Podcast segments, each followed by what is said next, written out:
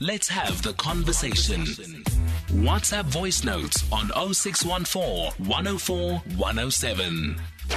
Cathy Mohlahlana on SAFM. It's 22 after 10 o'clock. I thought, I thought we were friends, you and I. I thought you were my friends, but the voice notes tell me that we are not friends. I can't believe you're teasing me about the fact that um, I I struggled this morning and am still struggling with. I'm not even going to attempt to say the word now. I've been practicing in between the breaks. When 11 o'clock gets here, I'm going to show you that um, I know how to say the word. Vet- veterinary. okay, it's a work in progress. It's a work in progress. We'll get there. Uh, our SMME feature is today is uh, going to be looking at the business of tourism.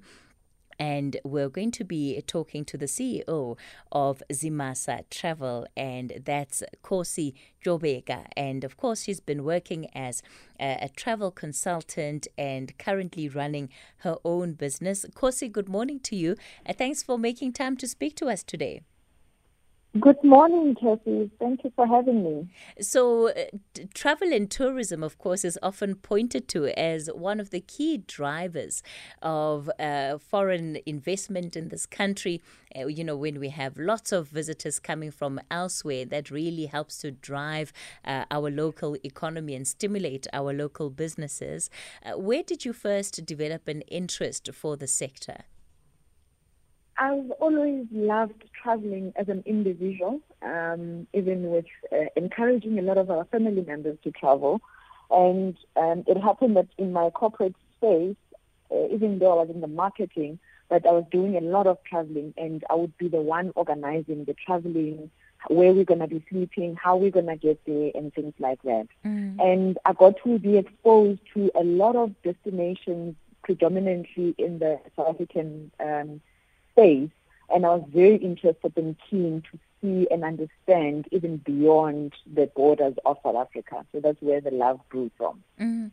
And having had experience as as a travel agent, that kind of exposure into the market and into the industry and how it works, how do you, how did you use that as as a foundation for your business? It was a key foundation because one, um, got into the space without the education background of it, of having a tourism background or anything like that. If I just came in with a marketing degree.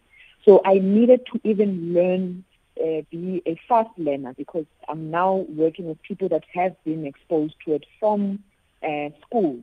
So I was learning and very patient with myself, but I knew that I'm very passionate about this industry hence the learning beyond even my, my day-to-day uh, running of the, of the day. I have to be researching, knowing what, what is the trend, what are the, some of the new things that people are now keen on and interested in, just doing a lot of research. That's mm. how I got to where I am. And tell us about what Zimasa Travel is all about. Zimasa Travel is a travel management company that focuses on a full turnkey solution around your travel offerings. We do basically your hotel and flight bookings, um, conference packages, meetings and incentive um, uh, uh, bookings, as, and we also do both locally and international travel, from your visas to your insurance, um, as well as receiving guests on tour to experience uh, the beauty that we have in South Africa. Mm. And, and, and you know, as as somebody who is in this business and and still trying uh, to grow it to its full potential, what would you say have been some of the biggest lessons you've learned? Um, I think the biggest challenge was um, you need to understand the market because if you don't understand the market and create um, those um, stakeholders in terms of your suppliers, you're going to be off the uh, off track in terms of your pricing, for example, mm. and you're gonna you're not going to offer value to some of the customers that you you are dealing with. But the collaborative effort that is built over the years has kept us um, where we are. One, working with most of the people that are key in the value chain of, of tourism, be it activities, transfers, hotels, because we need to build relationships with all these people so that we can give better value to our customers. Mm. So that to build that has been one of the challenges, but we we now at a stage where we say we've grew and we we are at a better stage.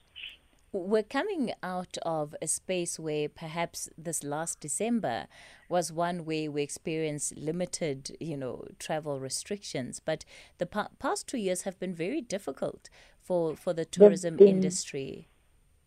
They've been very tough, difficult. I'm sure it's an understatement. Yeah, yeah. 2020 was a nightmare, um, 2021 as well. But at least um, when the restrictions were eased up, we we then um, were trying now to raise up above the sea level to at least make ends meet. But what what we what we um, kept what kept us going through the COVID situation was that we just decided to upskill our, our, our staff, those that were still with us, because some we had to let them stay at home a bit, but keep communicating with them because we couldn't afford to have them anymore um, throughout that period. But luckily, over that period of us going to level one, we then called some of them um, to come back, and we're still going into the journey of recovery. We're not there yet, and hopefully by 2023, um, we should be, if things go back uh, at least to a better um, situation, then we should be recovering in 2023. And and when it comes to needing to restructure your business, how did you go about doing that? Because again, we're still very much, you know, in the grips of the pandemic because COVID 19 is with us.